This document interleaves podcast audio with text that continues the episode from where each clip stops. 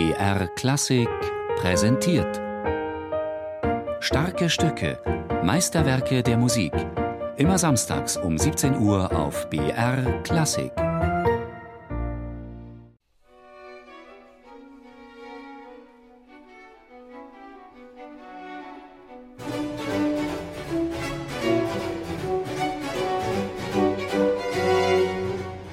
Sei Concerti per il Cembalo Concertato. So lautet der Titel dieser Sammlung. Sechs Konzerte für das konzertante Cembalo. Und das sind nicht einfach nur sechs beliebige Werke, gesammelt und zwischen zwei Buchdeckeln zusammengefasst. Sie haben einen sehr starken inneren Zusammenhang weil Philipp Emanuel Bach sich in diesen sechs Konzerten ganz unterschiedliche Antworten auf die Concerto-Form überlegt. Und das, was er in einem Konzert tut, tut er dann gerade im anderen nicht mehr. Also es ist eine Art Experimentierlabor. Das ist interessant, dass sozusagen eine Sammlung von sechs Werken, die ja sicherlich nicht gedacht waren, hintereinander gespielt zu werden, dass sie doch irgendwo aufeinander reagieren. Das ist eigentlich etwas, was man eher mit Beethoven verbinden würde. Sagen wir die drei Sonaten Opus 31 und die sind wirklich auf ganz deutliche Weise komplementär. Und etwas Ähnliches nimmt Philipp Emanuel Bach hier mit sechs Stücken vorweg.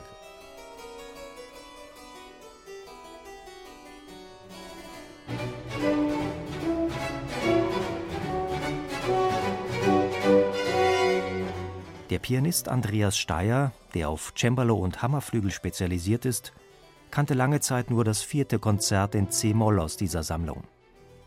Erst Jahre später erschien eine Partitur des gesamten Zyklus im Druck. Steyer nahm sie sich zum Studium in die Ferien mit und war fasziniert davon, wie Karl Philipp Emanuel Bach hier die konventionelle Konzertform auflöst. Für Steyer beginnt das schon mit der Frage, wie viele Sätze die Konzerte eigentlich haben. So steckt etwa auch das vierte Konzert voller Brüche. Es beginnt mit einem normalen Konzertallegro, was in der Mitte abbricht. Ganz plötzlich. Und dann kommt etwas in, in völlig entfernter Tonart. Das Stück steht, wie gesagt, in C-Moll. Kommt plötzlich ein langsames, arioses Stück, was beginnt in A-Dur.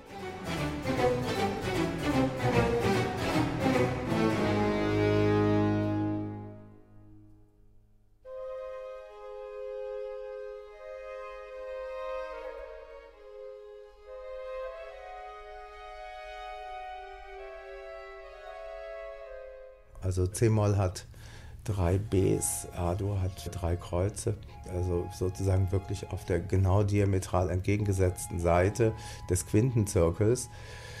Dieses langsame Ariose Adagio bricht auch wiederum plötzlich ab und es kommt ein Menuett dazwischen. Man weiß nicht woher und warum.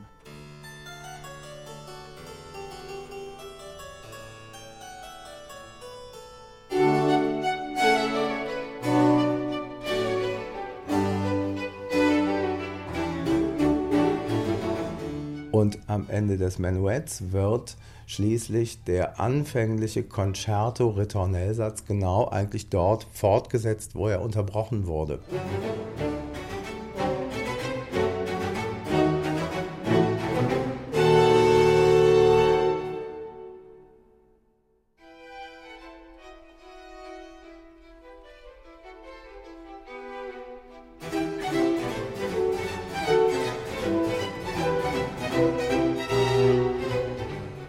Karl Philipp Emanuel Bach hat in diesem Konzert also nicht einfach seiner Fantasie freien Lauf gelassen, vielmehr hat er wie ein Architekt eine sinnhafte, übergeordnete Struktur angelegt.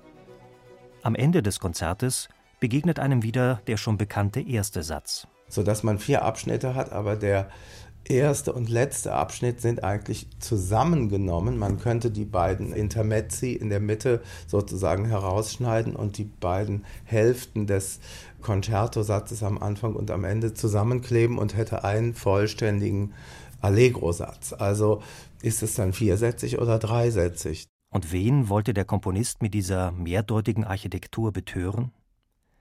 Als er diese Konzerte schrieb, kurz nach 1770, lebte Bach in Hamburg und war Musikdirektor für die fünf Hauptkirchen der Stadt. Doch dafür sind diese weltlichen Konzerte in keinem Fall bestimmt gewesen.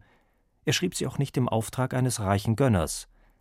Vermutlich komponierte er die Konzerte nur für sich selbst, um sein Können in diesem Genre auf den Punkt zu bringen.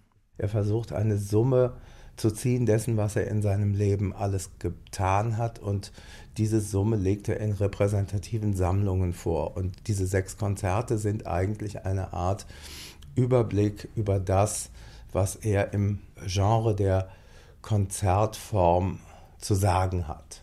Sie sind ein Fazit und sie stellen alle Möglichkeiten vor, die er als essentiell erachtet. Insofern ist es auch eine Art Tagebuch. Diese Quintessenz seines musikalischen Schaffens wollte Karl Philipp Emanuel Bach auch einer breiteren Öffentlichkeit zugänglich machen.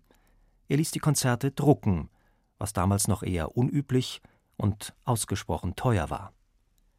Und damit sie sich gut verkaufen, ließ er im Vorwort ihre Leichtigkeit betonen und dass sie für Liebhaber geeignet seien.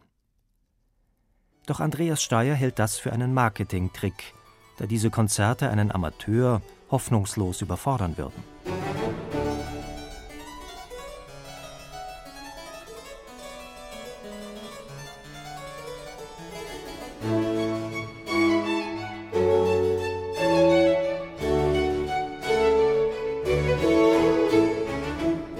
Vor allem die Knappheit der Werke und ihre zahlreichen Überraschungsmomente erfordern einen sehr erfahrenen Pianisten. Für den sind sie dann natürlich ein Genuss. Für mich ist wirklich ein großartiger Moment, wenn im vierten Konzert der C-Moll-Satz so plötzlich gegen die Wand gefahren wird. Also es ist eigentlich fast wie ein Autounfall. Man fliegt aus der Kurve und landet am Baum. Und dann kommt etwas, was wirklich so eine Art Mondfinsternis-Charakter hat. Also es ist ein Gegensatz auf allen Parametern. Es wirkt sozusagen gerade durch das, was vorher so brüsk unterbrochen wurde. Er spielt so sehr mit diesen Konstellationen. Wie wirkt es denn auf mich angesichts der Tatsache, dass es eingebettet ist in so einen Kontext. Und das finde ich etwas ganz Spannendes, dass man eine Melodie wirklich anders hört, je nachdem, in welchem Kontext sie steht. Musik